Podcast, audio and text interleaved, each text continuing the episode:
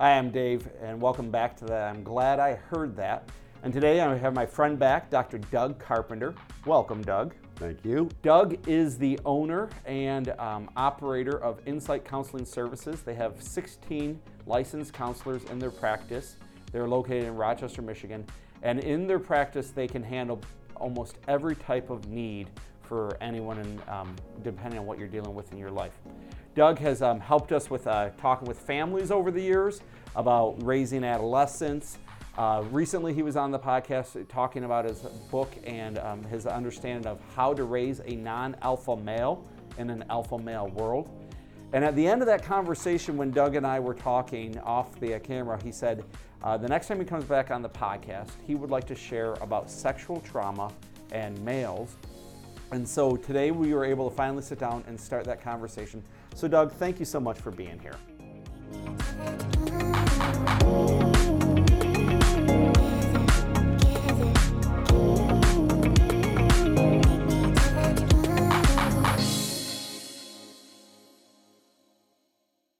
So, Doug has released a new book that came out this January called Secret Shame, which we will also be talking through that a little bit in the book. I'm sure he'll be referencing that. But um, when Doug and I started talking about this conversation, one of the things that um, he shared with me is that if a man experiences sexual abuse, especially in their childhood, the average is 25 years before they'll begin to talk about it. I wanted to start with why do you actually why did you want to be here today? Why did you want to talk about this?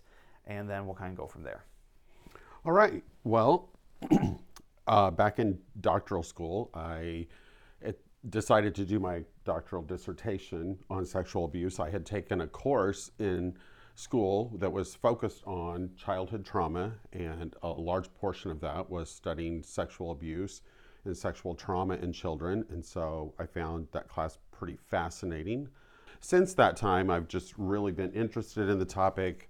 Um, another reason that I was interested in the topic is when I was doing my doctoral work, a lot of my internship practicum experience was in a county jail.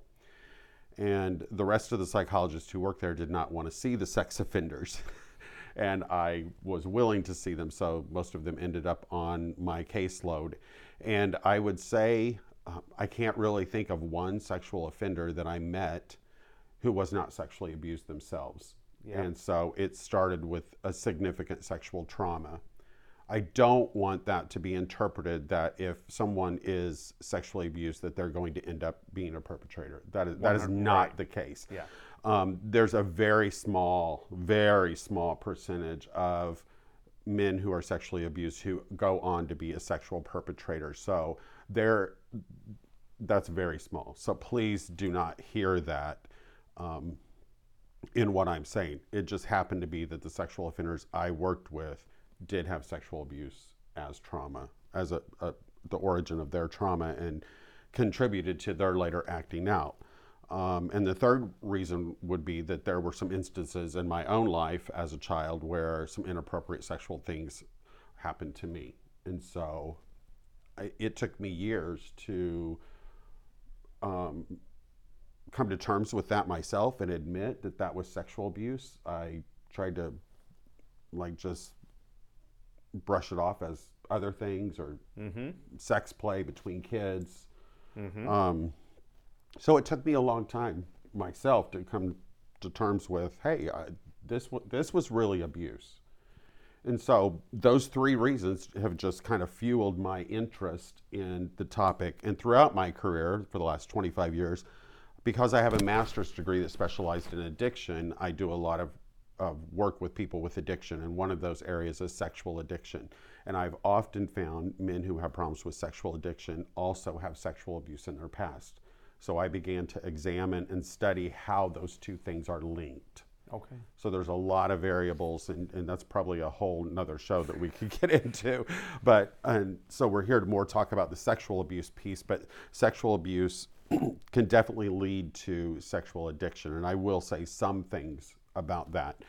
Um, it was interesting when I dug into the research. I've read hundreds of research articles about male sexual abuse. Um, and I found three, at least three very large studies with several thousand participants that identified that men wait an average of 20, 25 to 30 years before they ever disclose to anyone that they've been sexually abused. And um, that tended to coincide with what I found in practice. I would have men come Okay. in in their middle age years, and I was the first person they ever told about their abuse, that they had never disclosed it. Um, so I began to look into okay, what is the reasoning for that? What's what's the purpose in men holding on to this secret for so long and it being such a trauma for them, but never dealing with it? And so in the research, there's there's not a ton of research, even though I you know I've read hundreds of research articles. There's not a ton of research out there about male sexual abuse. Most everything that we hear, most female. everything that's been studied is about female abuse. Right. And there's there's even some myths out there that sex, male sexual abuse is not harmful to boys. You know, and it goes back to that societal message that boys are always ready for sex. You should be always ready for sex. Um, Yeah. that it's a rite of passage that you're earning your man cards something you know and some of that depends on if you're being sexually abused by a male or your perpetrator is a female. But in our society male sexual abuse has not been viewed the same way as female sexual abuse. And so much less research has been conducted on female or on male sexual abuse.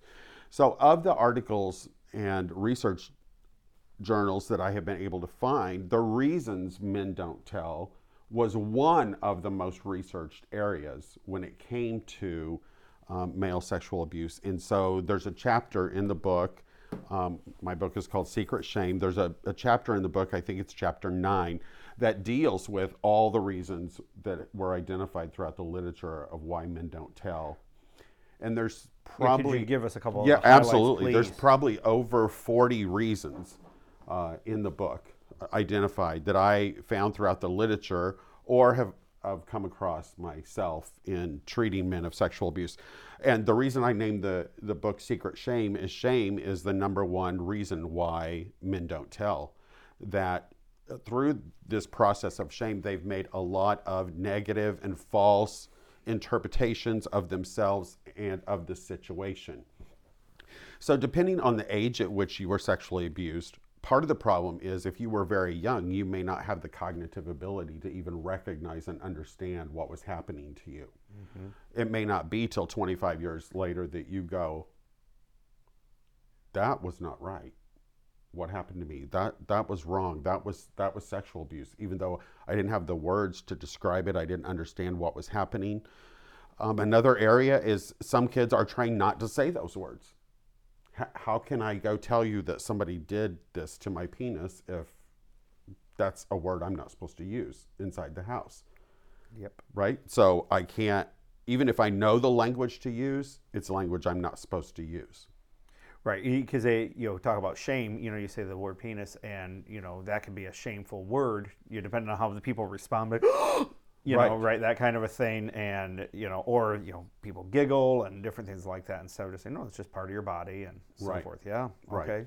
Um, another significant area, and this goes into a deeper conversation, there are actually two categories of male sexual abuse, and, and same for female abuse, but one is intrafamilial, one is extrafamilial. So basically, that means your perpetrator is either inside your family, so your father, uncle, brother, cousin, someone you know i- within the family. Extrafamilial is a perpetrator that is outside of your family. And in extrafamilial abuse there is a grooming process that occurs. Perpetrators are extremely calculated. Yeah. i tell men all the time sexual abuse did not just happen to you. You know for a while there was this big craze like probably 20 30 years ago uh, around sexual abuse that well you were just in the wrong place at the wrong time Yep. you know you were just there. That's a misnomer. That is a myth. You were not just there. Ca- perpetrators are extremely mani- manipulative. They're extremely calculated in what they do. They're very slow at their process and they're very methodical at what they do. So all these factors go into a child's decision about disclosure. And a- another thing in the research is if a child discloses and gets, or even starts to dis- disclose and gets a negative response from whoever they disclose to, they will immediately shut down.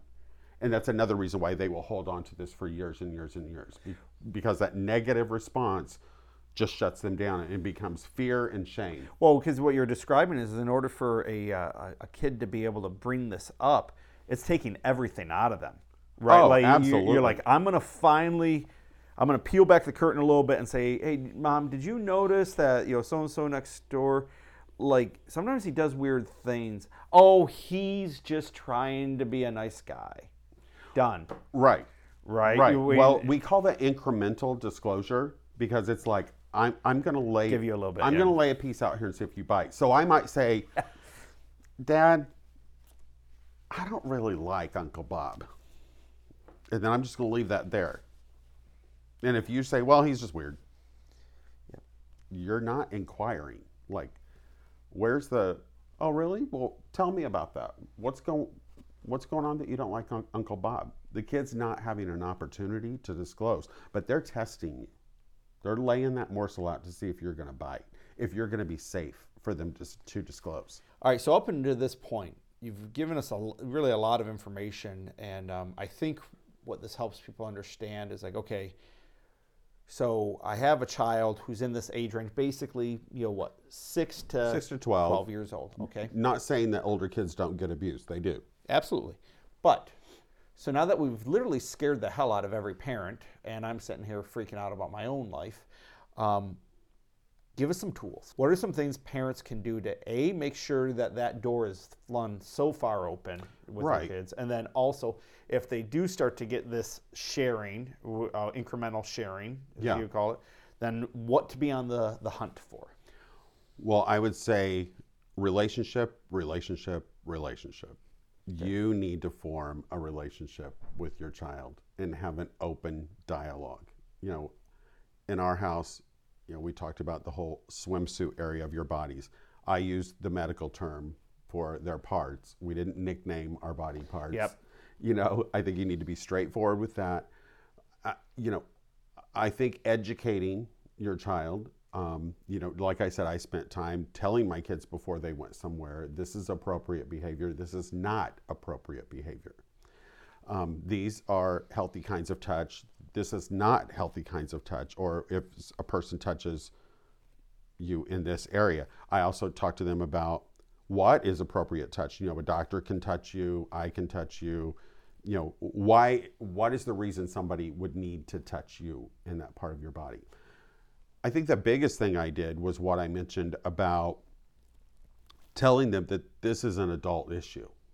Because more than likely an adult is doing this to them or an older kid. So this is an adult issue. You need to come right to dad and tell him that this has happened and not not delay, not wait. Even if this person threatens you or tells you you have to keep this a secret, you are my little buddy and we don't have any secrets. Yep. So that's where it goes back to the relationship piece. Knowing your kids, having an open relationship with them, an open dialogue with them. You know, I did not shy away at all with my kids when they had questions about sex. In fact, I trained my son so well that there were times he would ask me questions and I would be like, oh my word, I can't believe this kid just asked me this. Right. You know, but but I'm happy that that happened. Um, It's you or YouTube they're going to. Yes, if I don't That's the educate them, 100%. some somewhere, someone will educate them, and I wanted them to have the appropriate information. Yep. Um, so I would just strongly develop a relationship with your kids. And the other thing is, when your kid tells you something, do not freak out. do not react over the top. You need to treat these matters as factual, as they're just giving you information. Um, you know, and, and here's another thing. When ki- I, I see this all the time, you know, parents will find kids age four to seven playing, you know, I'll show you mine, you show me yours. That's totally normal because it's that at that stage of life when kids really start to comprehend that boys and girls are anatomically very different and they don't understand your part if you're the opposite. So if you catch kids doing that, do not freak out. Right. Don't go to the room. Go. What are you? Ah! Right. You know, Okay. This is just part of life. It's just trying to figure out the differences between boys and girls. Don't make a big deal out of it. Just educate them, but tell them that that behavior is not appropriate. You know, and, and just just be a parent, but don't react huge. If if they come to you and start disclosing issues of a sexual nature, um, or even asking you just questions, don't react in a big way. You're the adult here. You need to maintain control of your emotional state, y- the information that you impart to your kid. And the other thing, the second word that I would use is be curious. Okay. When your kid says something to you, be curious. Ask them. You, you know, it, when someone, you know, people make fun of psychologists in the questions that we ask, but we ask them for a reason. You know, when someone begins to tell me something, and I don't, I think there's more to the story, I will just simply say, tell me more about that.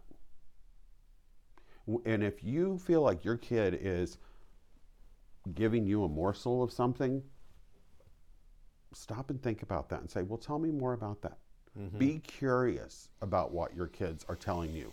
Be curious about what they're saying to you. Be curious about what they're doing on the internet. Be curious about their friends. Be curious about the other adults that they're drawn to. I know my son, I, I'm not much of an outdoors person as far as fishing, hunting, that kind of thing. But my son was way into that. Well, there was a much older, like grandpa type of individual at the church who wanted to take him on this trip and them do all these kinds of things. I knew this man fairly well, but I still sat down with my son and said, here's what this trip should look like. And here are things that shouldn't ever be involved in this trip. And so he went into that fully educated. And of course, nothing happened, which I'm very thankful about, but at least he was educated about what to look out for. I tried to prepare him. And then when he got back, I was very curious about him, his trip. Tell me, I wanted a play by play every day. What'd you do? What time did you go to bed? Where did you sleep? Where did he sleep? Were you mm-hmm. cold at night? Did you guys cuddle? Did- I mean, Right. You know, I was curious. Don't be afraid to ask questions. And I even have to tell this to other therapists that when you meet with men, a lot of times men will not tell you if they were sexually abused unless you flat out ask. You have to be direct. Now, with your child, you can ask direct without being authoritarian about it. You can ask in a, a question of curiosity. And so with relationship, it's always about it's about setting aside that time and and I know for me as a parent, you know, it's like you know, getting to the end of the day. Sometimes that's just the goal, right? And so you want to power through, you want to rush through a couple of things, and it's like, well, that might be when those things start getting talked about, and Right. you know, and and so that, that's great information for us as parents, and and some of this is like super common sense, right? You know, you, you know, your kid's going somewhere, just try to figure out what what that means. It Start to is, but parents would rather trust than deal with the situation. So then, as we talk about you know, men who come into your office and you, you you tell just to, just some of the pain that these guys are dealing with and and so forth. You're the first person this comes out with a because you know they share with you incrementally, and then eventually you ask straight out, and they go, "Yeah, I was sexually abused." Right? Layman's understanding of confession of of, uh, Yeah. of bringing something out, that's got to be relief at some level for this man to finally finally put the pieces together Yeah. and say to someone trusting wise, okay, yeah, do that. Um, I think it's equally fearful and e- equally relieving. but before that, all they had was shame. all they had was shame Right now, there's another thing. There's fear and your relief. and relief. Okay, so, and obviously you're a believer in Jesus, Right. and so forth. And so when you, what is the hope? What is what is the the redemption look like for a man who is able to bring this forward and, and start to talk through it? What changes in their life, and um, does it get better for them, and how? Well, it absolutely can get better for them. There is a lot of hard work to do. A, a lot of men who come into treatment think, I'm the only man this has ever happened to. I'm the only boy this has ever happened to, or I don't know anyone else this has ever happened to. When statistics tell us that one in six boys by the time of 18 will Okay. have some kind of sexual encounter that they did not consent to or, partic- or want to participate in or expect. So it happens more, way more frequently than anyone is aware of. So, first of all, you have to break through that idea of that I'm the only one. Okay. The second thing is you have to break through what's called the masculine veneer. Um, that we tend to, as an adult, use adult thinking and behavior and superimpose it on our child self. So, one thing I always hear is, "Why didn't I stop it? Why didn't I stop it? Why didn't I? Why didn't I hit him or kick him or?" You didn't have that power. Yep. You know, you cannot superimpose adult capabilities and thinking and physical agility and ability onto an eight-year-old boy. You know, so I have to separate that out for them and help them to see that they are a, a very vulnerable young boy who is being extremely manipulated. And that's where you get into dispelling the beliefs of self blame. Um, this did not just happen to you, nor did you participate. People under the age of 16 in this state can't consent to sexual acts. Children cannot consent to sexual acts, even if you went back and instigated it. You did that for a reason. That is not you consenting to sex. And it's hard sometimes to convince people of that, that they did not consent. This person was highly manipulated, manipulative, and manipulated you on every level to the so keenly that you were not even aware of it, nor could you even cognitively process it at that age Okay.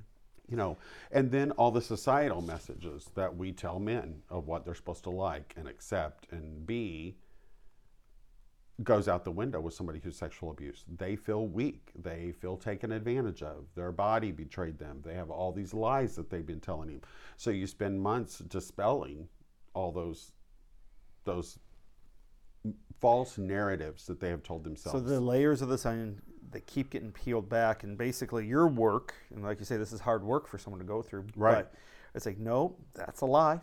right That's a lie. yep That's a lie. And then whenever I realize that something that I've based my behaviors or actions on isn't true, you know, that makes me have to reconcile everything and go right. Right. You know, so you got you go through that. you have to I- redefine yourself and so now you're getting to that point, you know, however long that process is, you know, months, year, whatever it is. And the guy starts to understand. It's like, okay, all right, I didn't do this. I couldn't have stopped it. I'm not at fault. You know, okay. Now, now, you got you, You're in a good spot finally. So- now truth gets to get brought in. So there's a really neat article. Um, I, th- I'm the person who wrote it is slipping my mind Okay. right now, but um, I think it's Willis. I think the, the, the researcher's last name was Willis. Um, but he talks about coming out of the dungeon. And so at this point, we've worked through the lies. You have to decide to walk out of the dungeon that you've been in since your abuse occurred. You have to recognize that there's light at the end of that dungeon. And so what we want to do now is is look at the effects of that sexual abuse and how it's still playing out in your life. What are those false narratives that have led to unhealthy, destructive, destructive tendencies and behaviors for you that are playing out in your your life now? And how do we begin to change those narratives? And then how do we translate that into changing your behavior? You know, maybe we have to learn to date. Maybe we have to learn to separate love from sex and abuse from sexual intimacy Yep. you know, we have to start developing new concepts around love, maybe even God's love. Because one of those false narratives is God doesn't love me because I did this. I'm bad. Oh, I'm broken. I'm not worthy. I'm broken. I'm damaged goods. I've Yep. heard it all. You know, all these negative words to describe a, a person about how they feel about themselves. And they have to begin to then rework even how God sees them and that God was with them at that time of the abuse. God never left them because a lot of men believe, well, why did God let this happen to me? And they're angry at God. Absolutely. Yeah. God didn't do that to you, man did that to you. Yeah. And learning to accept God and God's love and that He can help you through this can be a real challenge Right. for these men. I, I try to show them God's love, you know, just in my work with them. and to help dispel all these negative things that they've learned about themselves. And that, that imagery of coming out of the dungeon, you, you know, you think about you know stories and you know and that's a great imagery because I think every every guy can you know grasp that. But it's like so the the the opportunity is, is that you are going to get to experience life in a way that you uh, you know the, the air is going to be a little cleaner, the Right. sky's going to be a little bluer, your birds are going to chirp a little louder, and you're like, oh, this is this is I'm coming alive in ways you didn't know. Again, fearful, right? Because that means you know I got to learn, I got to I got to reprogram. But this idea of rewiring, imprinting, um, programming, however you want to do it. One of the things I know in my heart that I want people to actually believe is that God can do that. Absolutely. And you know, one of the ways that this happens is by you know people who have dedicated themselves to study, to learning, so that lie after lie you can help them dismantle it and go, nope, take that away. That's not you. Right. Nope, that's and who's you." the father of lies? Satan. Right. A hundred percent. And and so, and then in that to be redeemed in a way to know that it's like, oh my gosh, God not only you know saves me, but He can rewire me. Right. There's the hope. And it's like I can't imagine. I can't imagine. You know, for you, the guys that you've worked through this with, um, I bet you. I'm sure some guys stall. They get to a point and they can't go any further, and that's oh, it's it. too painful. I can't go there. But then there's the guys who who keep taking those baby steps and building, getting a new toolbox. And you know, five years later, I gotta imagine some of these guys are like, uh, "So this is freedom." Yes. So there, there's um, there's a book called Courage to Heal, and it was probably the main textbook for female sexual abuse. And the author of that book talks about moving from a victim to a survivor to a thriver. And so I've used that concept in this book, and I use it in my everyday therapy with people that, okay, you came in, yes, you were a victim of this. But now, walking out of the dungeon, you are a survivor. You survived this. You're going to find the, the last two steps of this is making meaning of the abuse, finding some kind of meaning for this. And a lot of times that i- is that it was not my fault. I had nothing to do with this. This was perpetrated upon me Yep. and then um, you know and that's moving into the survivor mode. And then moving into the thriver mode is not allowing all those negative behaviors that have developed as a result of your trauma template learning to turn those around and making healthy decisions for yourself learning self-care learning what healthy relationships look like. There's a great saying in aa is that we're only as sick as our secrets. Yes. You've probably heard that before. And so we go through a period of time of letting go of the shame. The shame of this event does not belong to you, that shame belongs to the perpetrator. They hold all the shame. You were an innocent child. And so we go through exercises of symbolically giving back that perpetrator the shame that I have carried for them for the last 25 years. So that's moving into being a thriver, letting go of all these narratives, changing my behavior, seeing what's positive, using my story to help others. You know, if you look at the 12 steps, step 12 is all about sharing sharing this message to other alcoholics, right? Well, the same is true in sexual abuse.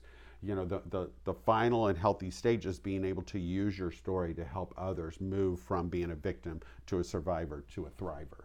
Okay. And my work is complete when you become a thriver. Yeah. Yeah, that's gonna be quite the reward to see someone get there. It is. All right. So I assume that Secret Shame is this available on Amazon? It is available on Amazon. There is a complimentary text that goes with that book, and it's called the Secret Shame Workbook, and it's a 150 page book that coincides with the book and it provides exercises for each chapter to help you work through the information presented in that chapter. So you can also get the workbook if you're a male who either wants to work through this on your own, wants to work through this with a therapist, and it can even be used in a group format with a group of men who've been sexually abused. I'd like to say thank you to Doug uh, again for coming by. Uh, what an amazing resource to have in our own local area, um, and, and for being having a desire to write a book about this and to also be able to help us understand a, a little bit more so that maybe uh, we can help people move towards healing or someone watching this says there's some things that I need to start to dig through and let me get the right people around me to do that because this is not a road you go alone. No. No, 100% on that. And so um, today is obviously um, a pretty heavy uh, subject, but what I'm going to ask is that you would uh, hit our uh, like button and also subscribe to the, uh, the YouTube channel. And again, Doug, thank you so much for coming by today. Thank you.